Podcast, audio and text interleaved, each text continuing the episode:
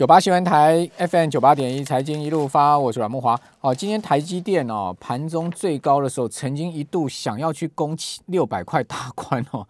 我 当时真的觉得台积有机会要去越过六百哦，但收盘收五百九十一啊，虽然收收五九一啊，离今天盘中高点五九七哦，差距六块啊，差距蛮多的。但是呢，毕竟今天也是收在历史新高，那成交了五万多张哈。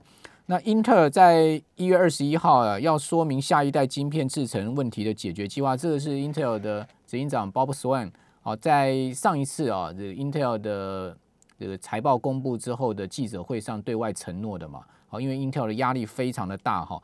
那花旗的分析师呢，就发布了一份报告说啊。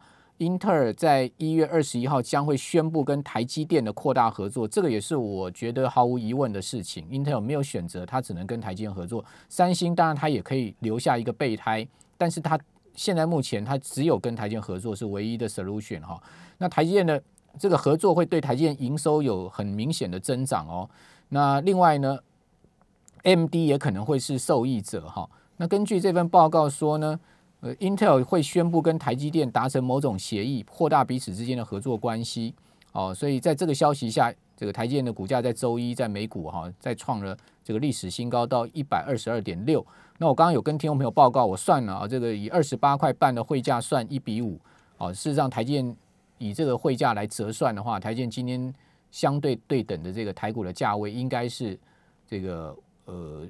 将近七百块，哦，六百九十七块附近，将近七百块，哦，所以说现在目前台股的这个台积电还不到六百块，是差了有一百块之多了哈。好，那台积电真的会攻到这个六百块以上到七百块吗？好，在我们节目现场的是财讯双周刊的副总编辑林宏达哈，龙宏达今天当然不是来跟我们谈台积电，因为。呃，今天我们要谈这个苹果造车，好，有六大绝杀秘技哈。这一期财讯双周刊的封面报道故事，但还是要请教一下宏达，您对台积电呃的礼拜四法说会，以及呢一月二十一号啊，这个 Intel 公布最新的一季度的财报，以及呢对外说明委外代工这件事情啊，那你的看法如何呢？我想给各位一个参考指标啦。我们在编辑部其实大家也讨论了很多哦。大家就看说，其实台积电现在已经是这个费城半导体呃几乎是最重要的公司了嘛。所以你要去比它贵不贵还是便宜，那你可能要去跟苹果的本益比啊，或者是跟 Tesla 跟这些公司相比，其实台积电还没有那么贵。所以可以看到今天的这个，其实今天市场虽然很波动。但台积电其实是一路都相当的，它都在平盘之上。对，它其实是比较强，小破过平盘了，到五八二了。它基本是蛮强势的，它没有随着大盘在改。尾盘在拉，嗯，对，所以大家都在凝聚那个能量，在等十四号的这个法说会。那你觉得法说会重点在哪里？而且，呃，你对法说会的预期是什么？我记得前几天，呃，其实董事长刘德英曾经讲过，说非常乐观。哦，然后这个前财务长其实也第二次也讲了这个话，这个是令我比较这个觉得特别的啊，因为其实他们两位都是这个很很谨慎的人哦，所以相信是相当的乐观了哦，而且我想第一个是资本支出了哦，因为。一定要有台积电，就像我们之前谈的，它已经扩了相当多的厂了。对啊，所以这一次如果在上调资本支出的话，表示其实生意可能比预期还要好。嗯，好，那可能新的订单或怎么样，那资本支出会是一个相当重要的指标。嗯，那资本支出已经调到两百亿美金了嘛，对不对？对，但是你要总是大家会问该等死嘛，要等法说会去谈说二一年怎么样。那对。目前不管是讲缺货、讲这个电动车、讲各种应用，大家一定会整整个再问一轮。那这个动力从哪里来啊？就这样。好，那电动车的部分，当然最近有一个消息，就是说现在目前全世界大的车厂哦，全部缺晶片了。哦，这个晶片主要主要缺两种晶片哦，一个就是呃防汽车打滑的这个晶片，另外一个是呃汽车动力方向盘的控制晶片。哦，这两个晶片呢，呃现在急缺哦，所以导致了这些。车厂啊，有部分的车款必须要停产了，哦，像本田、丰田啊、日产啊，再像美国的菲亚特、克莱斯勒啦，哈，还有通用，哈，这五大车厂都已经宣布要这个减缓生产了。呃，那另外，恩智浦是全世界最大的车用晶片的制造商嘛，哦，它其实也跟台积电合作要做五纳米嘛，对，就是在去年我知道，好像今年第一季就要送样了嘛，台积电是就要送恩智浦这个高阶的车用。自动控制晶片，就朝向未来的这个自驾车走嘛。对，所以大家可以看到另外一个指标，就是在日本的春田制作所，它的股价是一去就不回头了。嗯好，那这就连回来连到台湾另外一个公司叫国巨了，所以大家就在观察说，哎，当你半导体这么紧之后，那国巨去并了这个日美国的这个、呃、高阶的这个公司，嗯。它就可以进到航太车用之后，嗯。它会不会有一个连带的一个效果？因为毕竟全世界的车需要这样子的东西。是。好，那当然回过头来就是讲说苹果造车这个大新闻，其实苹果股价最近走势在建雅股里面算是比较强势的，嗯，哦，就至少是有在往上走。你看亚马逊啊这些股票大家都横盘了哦，那也跟苹果要造车二零二四年要上路是有关系。那有一说是二零二四年，也有一说是二零二七年，到底是哪一年呢？你觉得比较有可能是苹果的呃所谓自动驾驶的呃成熟的技术能真正运用在呃车子上面？我其实觉得哦，这个苹果已经要亮剑了。要亮剑，为什么？我今天去看，Tesla 的市值是八千亿美元，对苹果的市值是两兆多一点美元。对啊，对啊。当初如果 Tesla 想要去找苹果买的时候，可能是一千亿美元，哦，那时候是六百亿，六百亿。对。那如果这样涨上去的话，它已经快要是半个苹果了。你可以知道说市值，万一有一天它的市值跟苹果一样，如果你说等到二零二四年，对那个时候 Tesla 股价会是在哪里？所以苹果一定要提早先跟大家讲说，不是只有 Tesla 在做车，对苹果也有在做。所以你看后来不是跑出来一个新闻，现代要跟这个 Apple Car 嗯啊要合作，嗯所以苹果势必要开始来接招，而且我想我们这个封面故事它最重要的意义就是说，在接下来大家会看到一个非常大的竞争，就是呃电动自驾车的这个竞争，这是一个接下来一个很大的商机。嗯虽然 Tesla 涨了这么多，但是你可以看到那个 Ark 那个木头姐 对，开始在调整它的这个 Tesla 的比重哦，所以这个大战已经在酝酿了。这个被被称为是新一代股女女女股神，哦，它 是非常有意思。去年赚了那个 Tesla 赚的蛮蛮满缸满满手的，对哦所以使得它的基金 ETF 的绩效非常的好。好，这个有机会我们再来谈一下这个女股神了哈。嗯好，那当然 Tesla 在美股周一是大跌了将近八趴哦，这一天的市值损失五六百亿美金呢，这也很呛哎、哦，所以这个也有点高处不胜寒的味道。好，那苹果造车有什么样的秘籍呢？我看你们这一次有一个独家揭秘，对不对？哦，这个独家揭秘的来源是什么呢？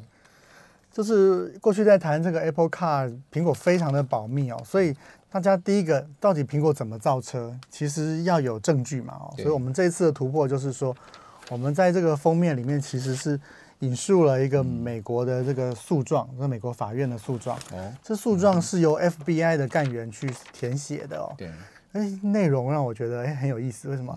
因为 FBI 的干员写的很清楚，这个是美苹果是在研发造车哦。为为什么他要写这个？因为他要证明苹果这是一个侵害营业秘密的案子，嗯所以他要证明苹果真的很认真的在保护它的营业秘密，嗯所以他必须写这个造车计划的一部分的做法。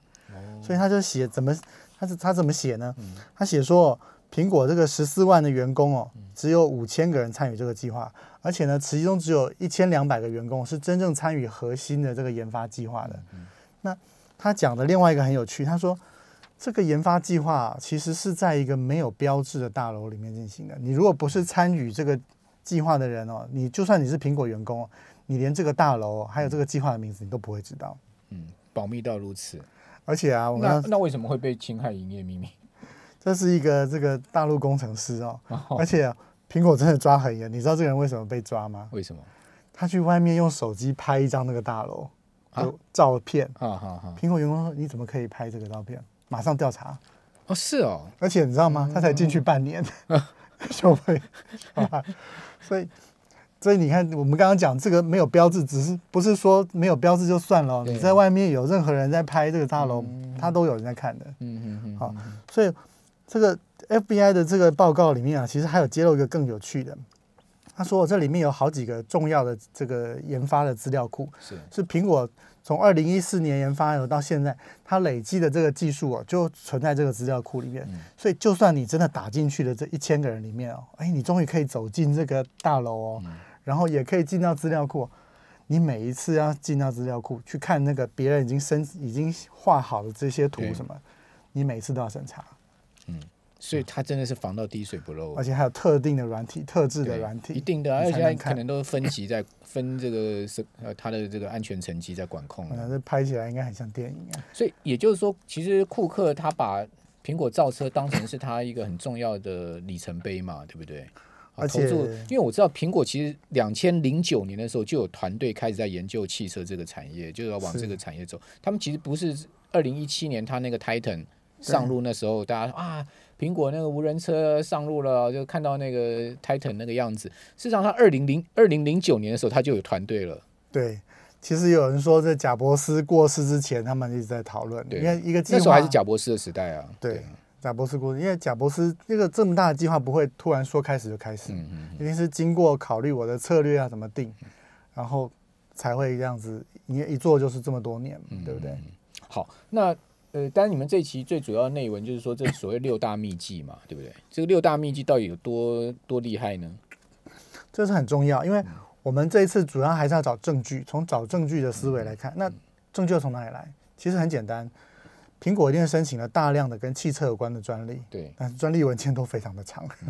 所以呢，我实在花了很多时间去把这些专利通通都归纳之后，哇，那你哎我发现很多功课了哦。嗯，呃对，我们也有把那个这个，其实这个专利真的很值得看。是。我我先跟大家讲一个背景，大家如果记得 iPhone 在这个它出来的时候，这个这个当时这个 Microsoft 的这个 CEO Steve Ballmer 说，哎，这个手机怎么可能没有按键？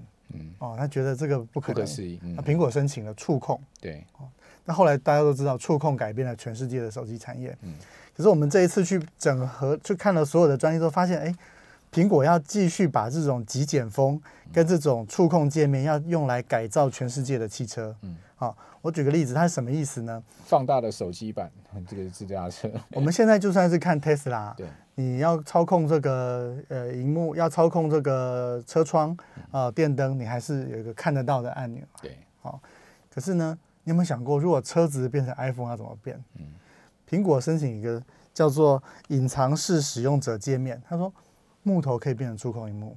嗯他他说，哎、我我们其实可以把木头、细胶、布啊，甚至是这个你说玻璃这些，它都可以变成触控荧幕。就说你看起来，它可能以后你走进 Apple Car，它是一个很漂亮的一片饰板，木片饰板。嗯可是当你手放上去的时候，它就会底下藏的一幕就会亮起，然后这个哦木头会变透明它就会让你变成控制这个车窗的开关。是是是，好好有想象空间。好，我们这边先休息一下，等一下回到节目现场。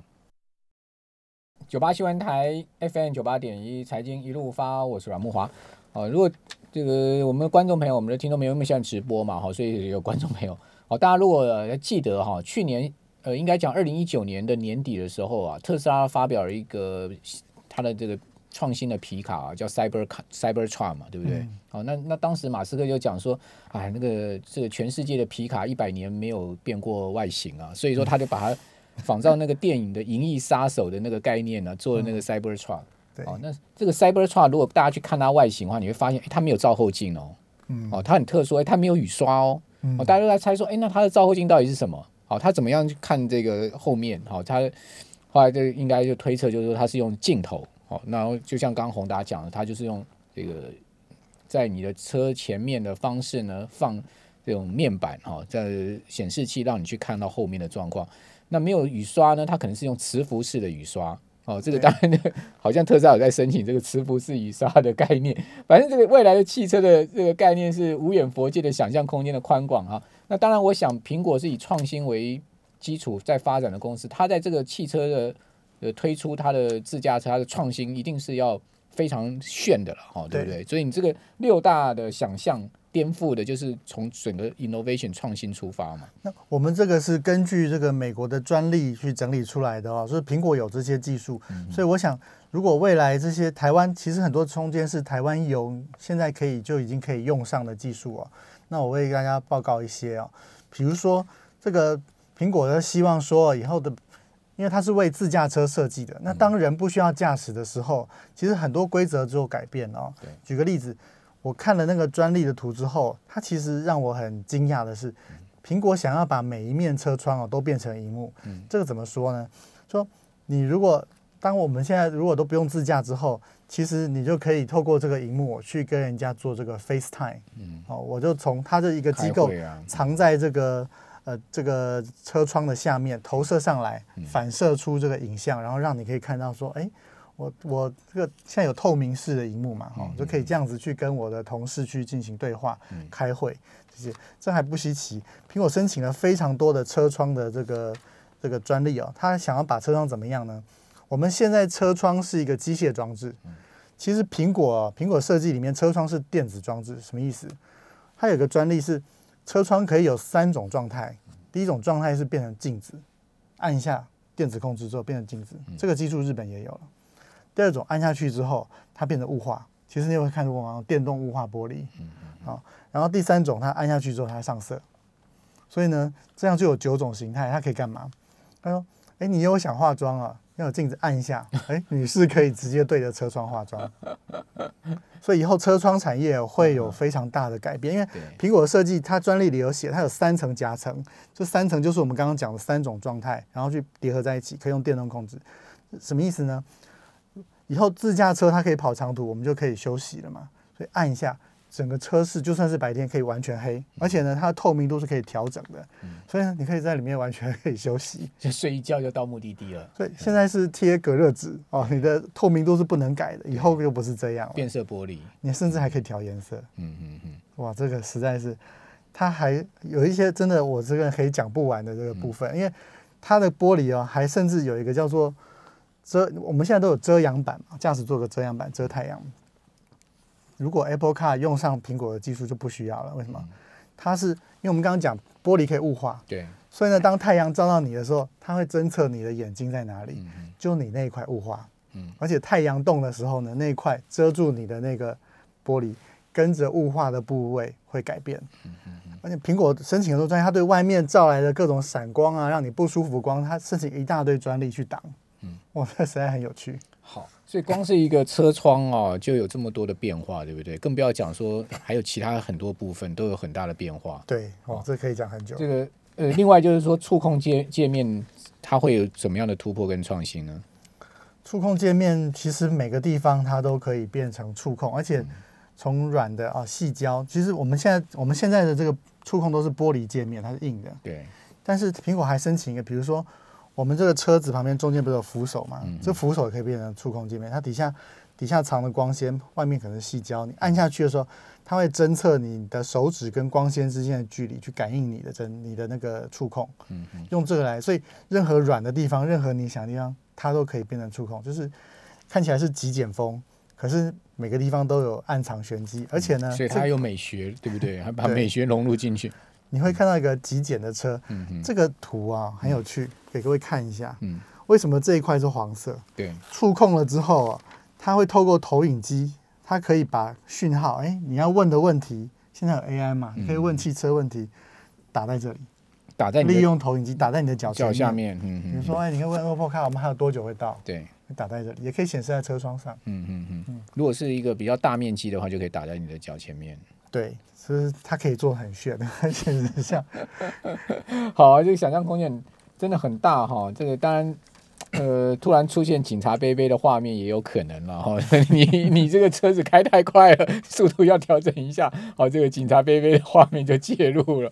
好，这个未来的生活真的就是科幻电影的一种感觉了哈。对，好，那呃，苹果这次选择现代汽车，你会意外吗？不意外。为什么？我们其实文章结论就写了。嗯。所以我们记不记得之前那个上一次特斯拉说，哎，他想要苹果买它，就被拒绝。对。那我们要知道一件事，苹苹果的 CEO 听库可是做供应链出身的，嗯嗯嗯。但是他一在就是在做的事情就是把工厂 spin off 出去，他自己不搞工厂。对啊，他只搞搞搞研发。那特斯拉搞了这么多工厂之后，他想买吗？一定不会啊，因为买的那些都是一个呃负担呢。那我们这里有一张其实是。这个 Apple Car 在戏谷被拍到照片了。这张照片是一七年到现在都是这样哦。就是这个是什么？这个是那个 Lexus 的车。对。可是上面在这个呃这个模组侦测的模组自驾的核心眼睛，这是苹果做的。对。所以苹果想干什么？苹果想把系统、把技术卖给各个车厂。因为什么呢？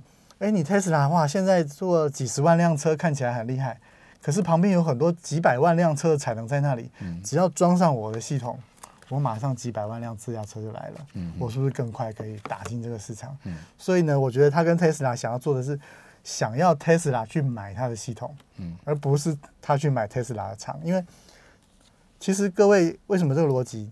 各位去看这个三星的手机，三星的手机的硬体很有可能就是明年 iPhone 硬体。嗯，去年苹果的 iPhone 出了被那个三星的这个手机出了 TOF 镜头，今年的这个 iPhone 就有 TOF 镜头。嗯，然后呢，去年的 i 去年的三星出了这个折叠手机，今年现在在谣传说苹果接下来要出折叠的软性基板的手机。所以如果按照这个逻辑，那我找一个这个韩国或者是其他，他一定会找很多。是。合作之后放进去，我马上有量，而且呢，最有价值的系统掌握在苹果手上，核心技术。还有专利，掌握在苹果上，你要受付专利权，你要付专利费啊，对不对？所以，所以大家一定会问说，哎，那跟现代合作或跟韩国合作代表台湾没机会吗？我我不，我想应该不会，因为这种一定是韩信点兵，多多益善，大家就尽量来进，他苹果一定说，哎，我就尽量多跟别人合作，把每一家的精华都吸进来，为我所用，哎。这保时捷也可以自驾，然后这个宾士也可以自驾，大家各家厂商的这个强项都融于一炉，变成苹果的车子。最后他再出一个 Pro 版，就自己 找一个 找一个觉得顺眼的车厂，把这个专利通通灌给他，叫他出一个 Pro 版。哎，你这样越讲，我越想今天晚上再去加码苹果的股票。了，就回到我们一开始讲的，因为他是最终得利者啊，对不对？别人都是被他被他给一个什么？在他的这个麾下，在呃，等于他的棋子啊。你觉得听库克玩这个会不会比较划算？对啊，因为听库克他他过几年他过几年也要退休了，对不对？他总要在这个贾博士的光芒之下留下他听库克到底为了苹果做了什么？对啊，所以我认为就是就是就是汽车了，对不对？就是他可以拖出贾博士的这种呃耀眼的光芒。哎，人家后来谈到听库克这个 CEO，他做了苹果什么样的一个创举？对，对不对？所以。所以我们看到，其实像美国像 Velodyne 啊这些光达或 Lumenton 啊这些东西，这些就开始慢慢在动哦。因为 Velodyne 这其实是亏损公司，可它股价已经涨一倍，高，好像呃，已经涨一倍。做 LiDAR 的好几家公司股价都涨得非常多啊。我们其实还没有谈到光达，它申请了一大堆光达的专利。嗯，那你觉得这几家 Velodyne 这几家同级的哪一家是最最有竞争力的呢？最看好未来，历史最悠久、最累积最久的还是飞乐达了。哦，飞乐达。但是你看，红海在技术日就特别讲一个哦，说全世界最小的光达我们可以做得出来。嗯，哦，这个，所以大家都已经其实知道哦，这个重点在哪里了。而且我那次去参加红海技术日，哇，那个时候还没有很了解，说哎，为什么有一个叫做车用玻璃？哇，专门有个专题演讲。嗯。现在就懂看这个苹果专利就了解。最近正达的股价也蛮夯的啊，它就是苹果旗下在做这个变色玻璃的。就想象玻玻璃要变成电器啊，这是前提，它就不会只是玻璃。好，那大家可以好好研究一下哦，苹果造车啊，以及未来自驾车、电动车这，我觉得这个跟刚刚宏达所谈到未来十年呢，这个全世界产业大的革命啊，跟大的一个。最最最重要的哈的一个市场的一个发展哈，那当然台湾各家厂商也是积极往这一方面在切入，因为我想这个企业界的领导人都看得出来，这呃企业要往什么路去走嘛哈。非常谢谢林宏达再次来我们节目现场，谢谢。